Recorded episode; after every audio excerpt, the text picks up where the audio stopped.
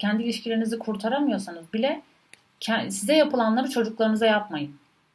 Bunu fark ettiğiniz anda durun. E, çünkü yeni nesiller hiç değilse öyle yetişmesin. Daha sağlıklı bir toplum yetişsin. Zaten benim bu videoyu bu kadar, e, bu şema terapiyi bu kadar önemseyip böyle video serisi yapmamın amacı buydu. E, yayılsın, yayılması gerekiyor bence bu olayın yani. Bu gerçekten çok önemli bir kitap yani bence.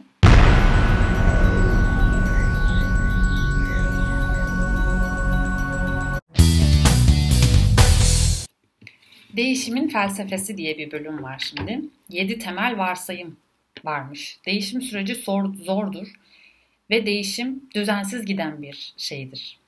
Yani e, ben değiştim bundan sonra böyle olacağım diyemiyorsunuz. Tekrar eski halinize dönebiliyorsunuz. E, değişmeye çalışırken karşılaşacağınız birçok engel olacak. Bu engelleri ve çözüm önerilerini de kitapta veriyoruz demişler arkadaşlar. İlk olarak hepimizin mutlu ve tatmin olmasını isteyen bir yanı olduğuna inanıyoruz. Bazen bu süreç kendini gerçekleştirme olarak adlandırılabilir. Hayattaki temel amacımız bu aslında zaten. E, bu sağlıklı kendiliğin yan yıllarca ihmal, boyun eğicilik, taciz, eleştiri ve diğer başka yıkıcı güçlerin altında kaldığını varsayıyoruz. Değişim süreci bu sağlıklı tarafın, çocukken esas olan sağlıklı tarafı tekrar uyandırılıp ümit verilmesini içeriyor. Yani çocukken e, bazı olaylardan ve davranışlardan dolayı zarar gören o sağlıklı kendiliğinizi size tekrar kavuşturmak istiyorlar. Bu kitabın amacı bu. Bu şema terapinin amacı da bu. Birkaç temel ihtiyaç veya isteğimiz vardır diyor hayat diyor hayatta. Diğer insanlarla ilişkide olma, bağlılık hissetme ihtiyacı, bağımsız olma, özerk olma, arzulanan, yetkin, başarılı, çekici ve değerli olduğunu hissetme. Bakın bunlar gayet normal şeyler. Yani bunu istiyorsunuz diye e, sorumlu değilsiniz yani arkadaşlar. İyi insan olma akranlarımızın arasında. isteğimizi ve hislerimizi başkalarına ifade edebilme. Kendiliğimizi ortaya koyma ihtiyacı, zevk, eğlence, yaratıcılık ihtiyacı. Bizi doyuran ilgi alanlarımızın, hobilerimizin ve aktivitelerimizin olması ve başkalarına yardım etme. Bakın bu da çok önemli. Bunun farkında değiliz ama başkalarına yardım etme bizim aslında temel iç, e, temel ihtiyaçlarımızdan birisiymiş. Ve bunu yaptığımızda da mutluluk hormonu salgılıyoruz aslında. İlgi ve sevgi görme ihtiyacı ve gösterme ihtiyacı pardon. Kalıtımsal mizacımızla birlikte erken dönemdeki ailemiz ve akranlarımızla olan deneyimlerimiz değişime karşı çok şiddetli bir güç yaratır. Çocukluk öykümüz değişime karşı güçlü engeller üretseler bile değişimi olanaksız kılmazlar. Yani her türlü değişebilirsiniz. Çocukken ne yaşamış olursanız olun diyor.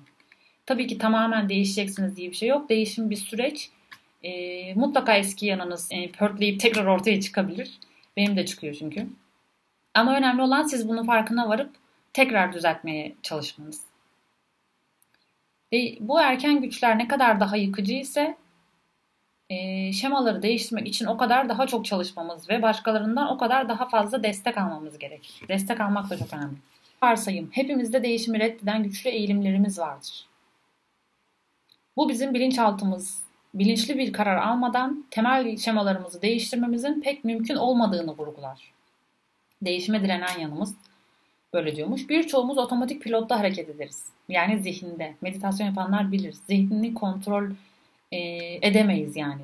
Bizi çoğunlukla zihin yönlendiriyor ve onun yönetiminden çıktığımızda ancak e, kendimizi ve özümüzü bulmuş oluyoruz. Düşünme, hissetme, ilişki kurma alışkanlıklarımızı hayatımız boyunca tekrar ederiz. Bu örüntüler rahattır ve tanıdıktır. Aynen öyle. Üzerine düşünülmüş, kararlaştırılmıştır ve bir çaba harcamadıkça bunları değiştirmek de pek mümkün değildir. Değiştirmek için niyetli değilsek, tutarlı bir çaba göstermezsek, geçmişin hatalarını büyük anne ve büyük babalarımız ile kendi ebeveynlerimizin mirasını tekrar etmeye mahkumuzdur.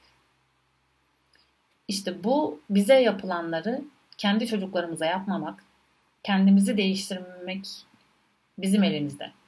Yani kendinizi değiştiremiyorsanız, kendi ilişkilerinizi kurtaramıyorsanız bile size yapılanları çocuklarınıza yapmayın. Bunu fark ettiğiniz anda durun. E, çünkü yeni nesiller hiç değilse öyle yetişmesin. Daha sağlıklı bir toplum yetişsin. Zaten benim bu videoyu bu kadar, e, bu şema terapiyi bu kadar önemseyip böyle video serisi yapmamın amacı buydu. E, yayılsın, yayılması gerekiyor bence bu olayın yani. Bu gerçekten çok önemli bir kitap yani bence. Kitap özeti yapıp geçmek istemedim o yüzden bu kitabı. Böyle derin detaylı incelemek istedim. Beşinci varsayım hepimizin acıdan kaçmak için güçlü eğilimleri vardır. Bu hem iyi hem kötüdür. İyi haber birçoğumuzun bize zevk ve doyum getireceği deneyimlere doğru yöneldiğidir. Kötü haber ise yüzleşmek bize olgunlaşma getirse de acı veren hisler ve durumlarla yüzleşmekten kaçtığımızdır. Yani e, bize zevk ve doyum verecek eğilimlere yöneliyoruz acı hissettiğimizde. Ancak bu hislerle yüzleşmekten de kaçıyoruz. Bunu yapmamamız gerekiyor aslında. O hisleri yaşayıp onun içinden geçmemiz gerekiyor. Acıdan kaçmak değişimin önündeki en güçlü engellerden biridir. Temel şemaları değiştirmek için üzüntü, öfke, kaygı, suçluluk, utanç ne hissediyorsanız acılı anılar ile yüzleşmek yüzleşmeye istekli olmalısınız. Aslında psikologlara gitmeye çoğu insan bundan korkuyor bence gitmek istemiyor. Acılarıyla yüzme, yüzleşmekten korkuyor. Bakın başarısız olmaktan, küçük düşürülmekten korktuğumuz için kaçındığımız durumlarla yüzleşmeliyiz diyor.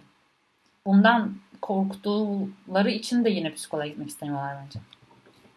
Birçok kişi bu duygularla yüzleşmek yerine terapiyi bırakmayı tercih eder.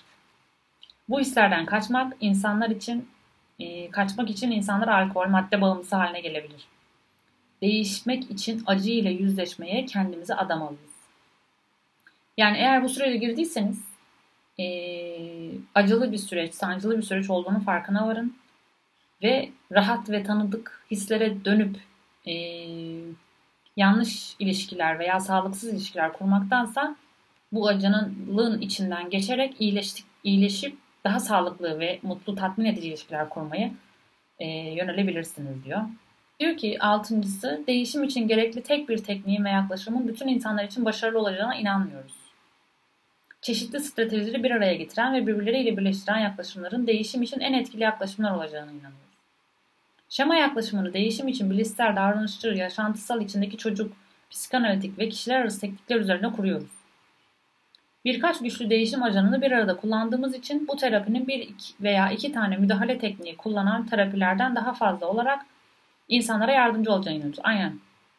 Bu işte şey arkadaşlar çözüm aşamasında hani birkaç tane uygulama tekniği veriyor farkındaysanız. Hem farkındalık var hem uygulama var. E, hem düşünme tekniği var, hem ilişkiye yansıtma tekniği var. Yani tek bir yöntemle e, çözüme ulaşılamaz diyorlar. İşte bu tekrar eden örüntüler için geçerli. Şimdi kişisel amaç yaratmak diye bir başlıkları var yine son sözler içerisinde. Burada da çok hmm, anlamlı ve not aldığım şeyler olmuş ve bir sürü yıldız koymuşum. Bunları da okuyayım hızlıca. Her birimiz ne olmak istediğimizi ve hayattan ne istediğimizi keşfetmeliyiz. Bunu e, bir başkasına yüklememeliyiz. Bu bizim, bizim sorumluluğumuz.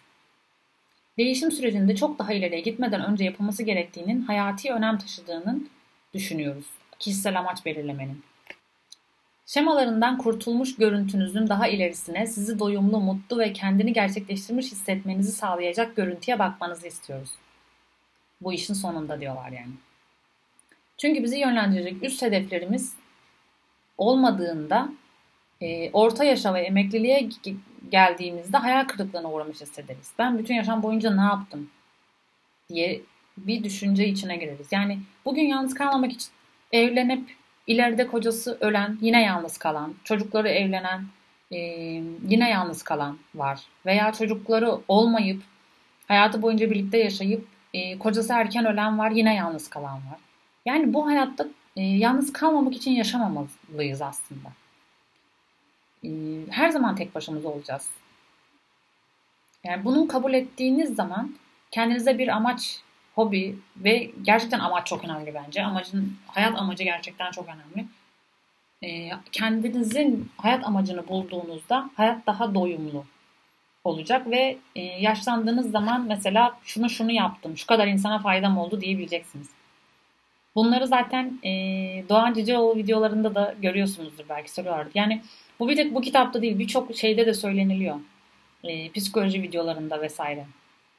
Kendine ne zaman ayırmak, kendine yatırım yapmak. Bu 11 şema hedeflerimize ulaşmadaki engellerdir. Ama bir üst düzeyde mutlu olmak için neye ihtiyacımız olduğunu söylemezler. Bunu siz bulacaksınız. Kişisel amaç yaratmak için kendi doğal eğilimlerinizi keşfetmelisiniz. Küçüklükten beri neye doğal eğiliminiz vardı? Bunları keşfetmelisiniz diyor. Bu eğilimler kendinizi tam hissetmenizi sağlayacak, ilgi alanlarınızı, ilişkilerinizi ve aktivitelerinizi içerir. Yani küçükken bu veya büyük büyükken de bir hangi aktiviteyi yaptığınızda kendinizi tam hissediyorsunuz, tamamlanmış hissediyorsunuz. Bunu bulmanız gerekiyor diyor. Mesela buradaki son şemalardan birinde bir kadın vardı. Başarısızlık şemasıydı hatırlarsın. izleyenler bilir. Ee, çocukken mimar olmak istediğinin farkına varmış ama 15 yıldır reji asistanlığı yapıyormuş ve bir türlü ilerleyemiyormuş. Çünkü aslında çocukken e, mimar olmak istemiş, iç mimar olmak istemiş. Sonra bu işte terapiye gelip gittikten sonra bunu fark ediyor ve mimarlık sektörüne giriyor. Bir yıl içinde kadın kendi iş yerini kuruyor. Yani doğal eğilimlerinizi bulduğunuzda, kendinizi keşfettiğinizde aslında e, hayatı da daha başarılı kılmış oluyorsunuz. Olasılıkla hayatımızda yapabileceğimiz en önemli görev bu arzuları keşfetmektir. Hayatımızda yapabileceğimiz en önemli görev. Doğal eğilimlerimizi fark etmemiz için en iyi ipucu duygularımız ve bedensel duyumlarımızdır. Yani e, bir etkinliği yaparken bir kendinize dönün bakın. Ben şu an mutlu muyum, tam mı hissediyorum vesaire gibi. Doğal eğilimlerimizi doyuran bir etkinlik yaparsak veya öyle bir ilişkiye girersek kendimizi mutlu hissederiz. Bedenimiz hoşnuttur, zevk ve neşe hissederiz. Doğal eğilimlerimizin peşine koştuğumuzda. Çocukken doğal eğilimlerimizi göz ardı edip bizden beklenileni yapmaya göre eğitilmişizdir. Doğamız gereği hassas olsak bile sert olmaya zorlanmışızdır. Gerçekten öyle. Tercihimiz açık hava aktiviteleri olsa bile tıbba yönelmeye zorlanmışızdır. Doğamız gereği geleneksel olmasak bile geleneksel olmaya zorlanmışızdır. Ya nasıl bu kadar her şeyi bilebilirler diyorum bazen. Doğamız gereği heyecanı tercih etsek bile rutin şekilde hayat hareket etmeye zorlanmışızdır. Arkadaşlar çok önemli buralar gerçekten ya. Yani ebeveynler, öğretmenler aslında hep iyi niyetli bir şekilde bize davranıyorlar, korumacı davranıyorlar ama diyor temel doğamızı göz ardı etmemiz konusunda e, maalesef bizi teşvik ettikleri oluyor diyor. Hani iyi bir meslek bulmalısın, başarılı olmalısın, güçlü ol, ağlama bakayım, sen işte güçlüsün falan gibi. Doğal olarak bencil bir şekilde sadece bizi mutlu eden şeyler ile devam edemeyiz. Toplumun ihtiyaçları ve bizim kişisel doyumlarımız arasında da bir denge kurmalıyız diyor. Yani seni mutlu eden şeyi buldun tamam okey ama e, senin ailenine bu zarar veriyor mu? Yani çevrene e, de faydan var mı vesaire bunlar arasında da bir denge kurmalıyız diyor. Başkalarının beklentilerine göre çok fazla yönlendirilmişizdir diyor. Kendimizin ne olduğunu keşfetmeliyiz. Çevremizdeki insanları neyin mutlu edeceğinden bağımsız olarak bizi mutlu eden şeyi bulmalıyız. Değişimin ilk alanı ilişkileri içerir. Arkadaşlar niye ilişki içerir biliyor musunuz? İnsan kendini en çok ilişkide tanıyor. Yani arkadaş ilişkisi, sevgili ilişkisi, iş hayatındaki iş yeri arkadaş ilişkisi. insanın e, karakteri burada ortaya çıkıyor gerçekten. Bunu ben de bir yerde okudum, duydum ve kendim de e, okuduktan sonra fark ettim. Yani insanlarla ilişki içinde olmadığınız zaman kendinizi tanımıyorsunuz. Çünkü şu durumda bu ne yapar kimse bilmiyor. Sen de bilmiyorsun. O durumla karşısında ben ne yaparım bilmiyorum. O durum insan ilişkisinin içerisinde olmadığım için. E, hayatınızda sizin istediğiniz bir ilişki için görüşünüz nedir diyor. Diğer insanlarla bağ kurma yollarınızı netleştirin. Yakın ilişkileri ele alın. Sizin için en önemlisi nedir? Tutku ve romantizm mi? Bir arkadaş mı? Bir aile mi? Bir eş bulmadaki hedefiniz nedir diyor. Cinsel heyecanla karşılaştırdığınız zaman duygusal yakınlığın önemi nedir? Yıldız konuşun diyor. İlişkiler neredeyse her zaman bir takastır arkadaşlar. Demişler. Akıllı takaslar yapmak çoğumuz için sorundur. Çünkü kendi doğal eğilimlerimize e, uzağızdır. Çok azımız ihtiyacımız olan her şeyi bize sağlayan eşler buluruz. Bu yüzden seçim yapmak zorunda kalırız. Bir eş seçmede sizin için önemli olan nedir? Ee, burada arkadaşlar ne var biliyor musunuz? Şimdi kendi ilişkilerime bakarak şöyle bir şey keşfettim. Eğer ilgi alanlarınızla ilgilenen, sizi gören, e, iyi olduğunuzu e, önemseyen birini istiyorsanız sizinle sadece sırf aile kurmak için birlikte olan, e, sizin kim olduğunuzla e, nasıl bir insan, entelektüel olarak nasıl bir insan olduğunuzu ilgilenmeyen biriyle olduğunuzda mutsuz olursunuz. Tamam o kişi size ciddi yaklaşıyor, aileniz aile kurmak istiyor vesaire ama siz görülmek istiyorsunuz. İlgi alanlarınızla ilgilenen, sizin zevk aldığınız şeyleri sizinle yapmaktan hoşnut olan biriyle olmak istiyorsunuz. Mesela. Ee, ama yok ben sadece e, aile kurmak istiyorum. Benimle aile kurmak isteyen biriyle birlikte olayım yeter. Ben ihtiyaçlarımı, işte ilgi alanımı zaten yaşıyorum, yaşarım. Bunlarla o ilgilenmesi de olur. Ben kendimi her türlü e, gerçekleştiririm. E, ondan böyle beklentim yok diyorsanız o zaman sadece aile kurmak isteyen bir insanla birlikte olmak sizi tatmin edecektir. Bu soruları burada ben de cevaplamışım bu arada. ee, olursa iyi olur dediğiniz ancak zorunda kalırsanız onlar olmadan da yapabileceğiniz nitelikler nelerdir? Örneğin sevdiğinize ve yakın olduğunuz ama daha az tutku hissettiğiniz birini bulabilirsiniz. Herkes için doğru olacak ideal bir ilişki kavramına inanmıyoruz diyor. Sizi en iyi hissettiren ilişki hangisi? Buna karar vermelisiniz. Burada da şöyle bir şey düşündüm ben şu an. Ee, mesela sadece aile kurmak isteyen kişi belki de benim ilgi alanlarımla ilgilenip ama kendisi de çok bencil olduğu için e, bana o kadar da iyi hissettirmiyordu belki de. Yani sizin ilgi alanlarınızla ilgilenmeyen ama e, size iyi hissettiren bir insansa size hangisi daha çok iyi hissettiriyorsa onu tercih etmelisiniz diyor. Ne tarz sosyal ilişkiler istiyorsunuz? Ne tür arkadaşlar? Sosyal bir ortamda ne kadar katılımcı olmak istiyorsunuz?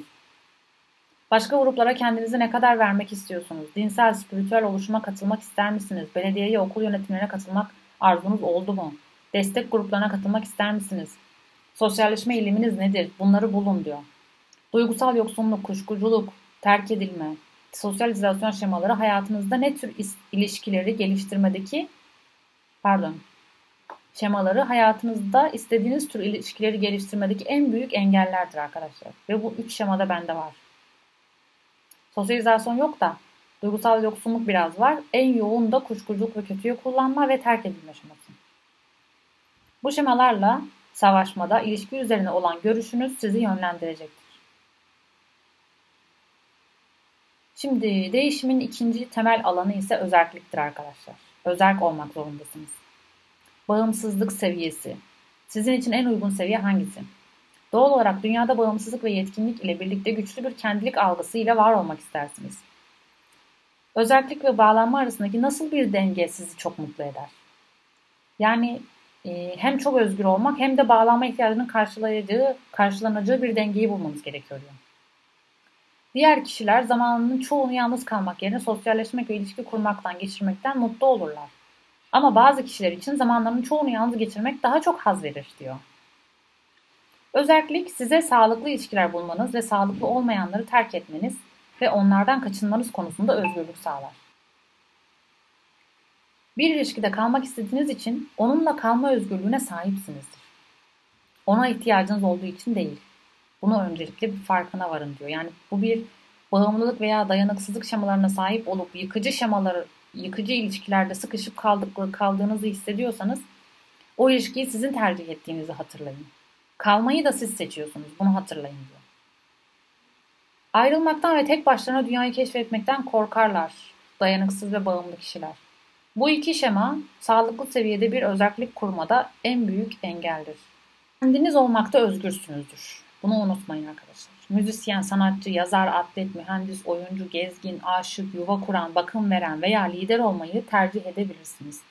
Bu alanlarda ilerleyebilirsiniz. Dünyaya dalıp onu keşfetmekten korkmazsınız. İlişkilerde kendinizi kaybetmez ve kendiniz kendi hayatınız yerine eşinizin hayatını yaşamazsınız. Bütün yapmak istediklerinizde, bütün hayat kararlarınızda özgürsünüz. Bunu unutmayın. Değişimin üçüncü bileşeni özgüvendir. Özgüven de bir özgürlük alanı sağlar. Engellenmek yerine özgürsünüzdür. Kusurluk ve başarısızlık şemaları özgüveni kurmadaki engellerdir.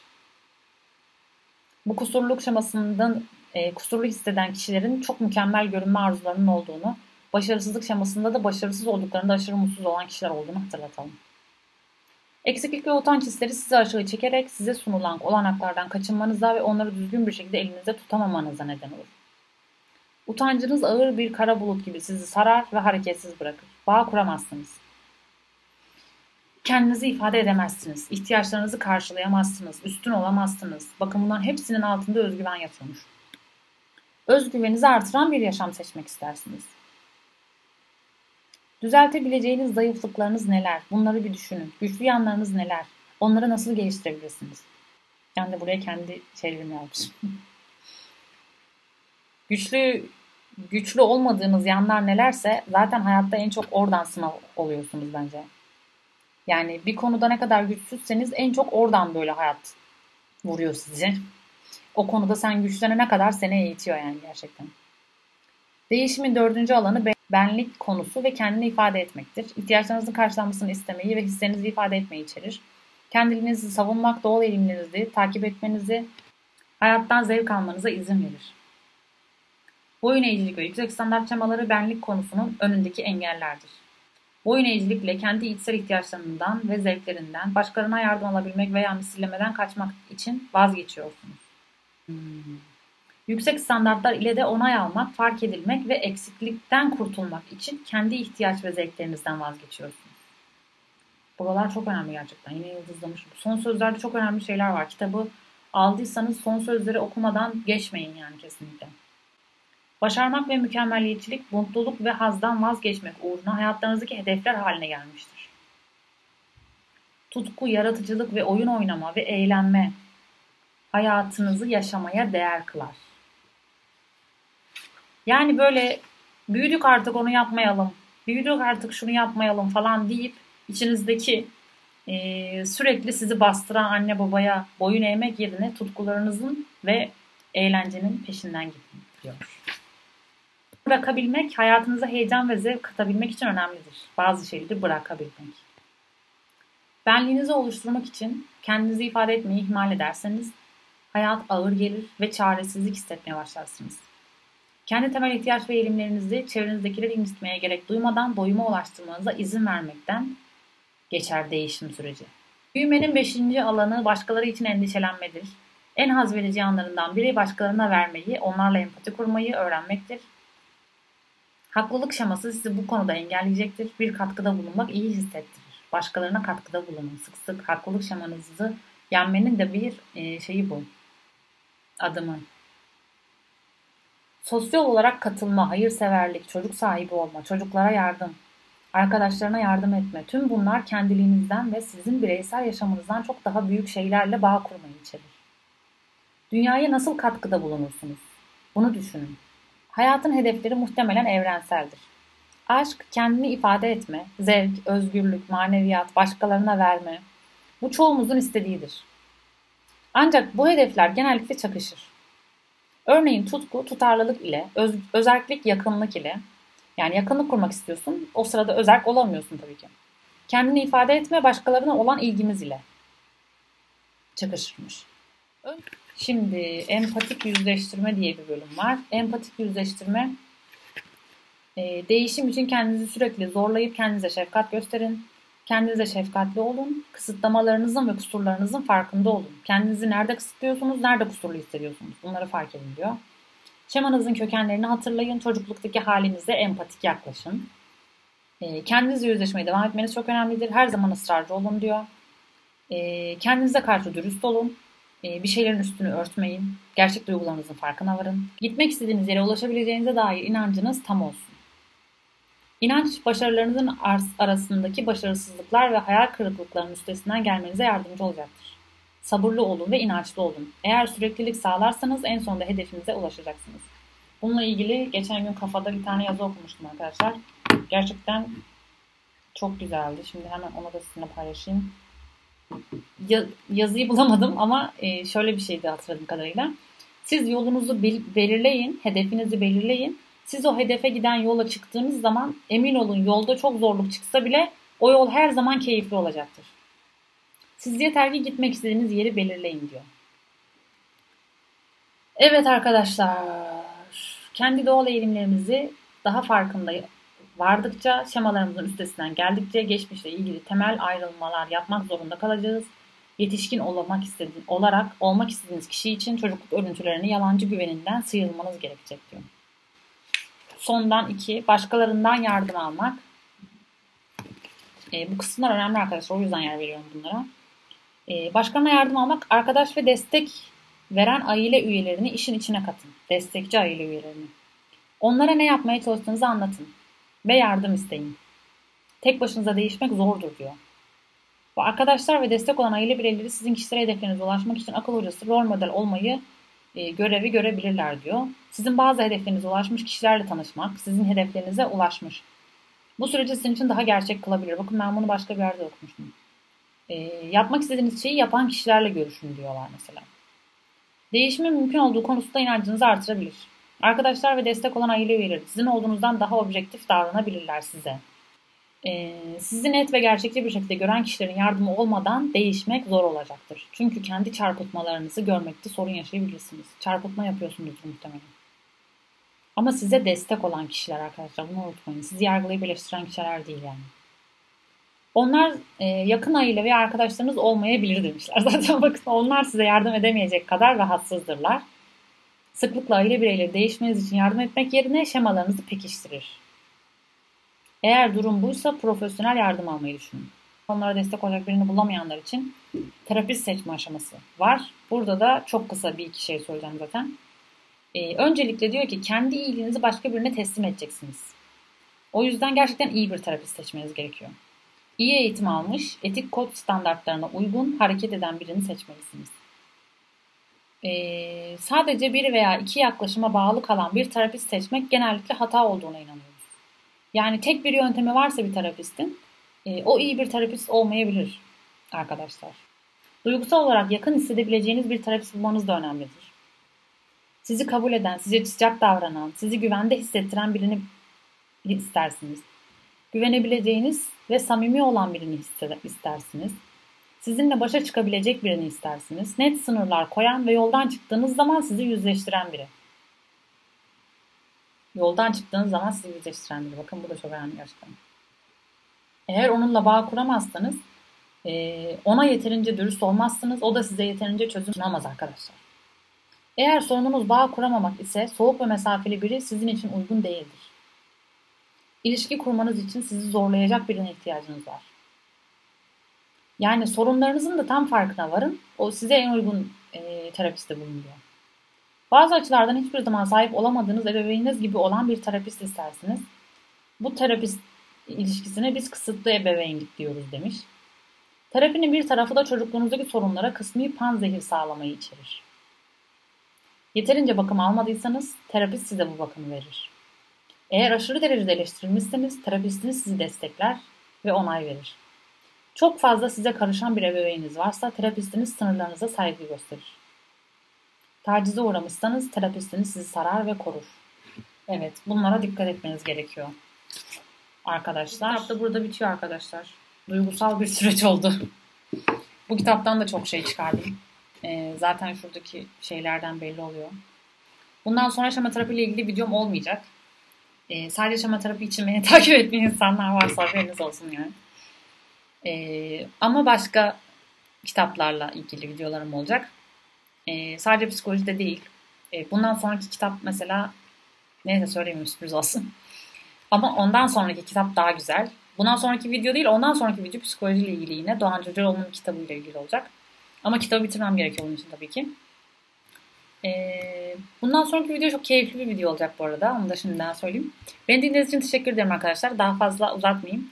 Ee, umarım faydalı olmuştur, olacaktır. Dediğim gibi 53 dakikalık videonun yarısını da izleseniz e, şema terapinin girişindeki adımları atmış olursunuz. E, ve sonra size uygun şema videolarını izlersiniz sadece. O yeterli olur. Kendinize dikkat edin. E, beğendiyseniz beğenebilirsiniz, abone olabilirsiniz. Hoşçakalın, görüşmek üzere.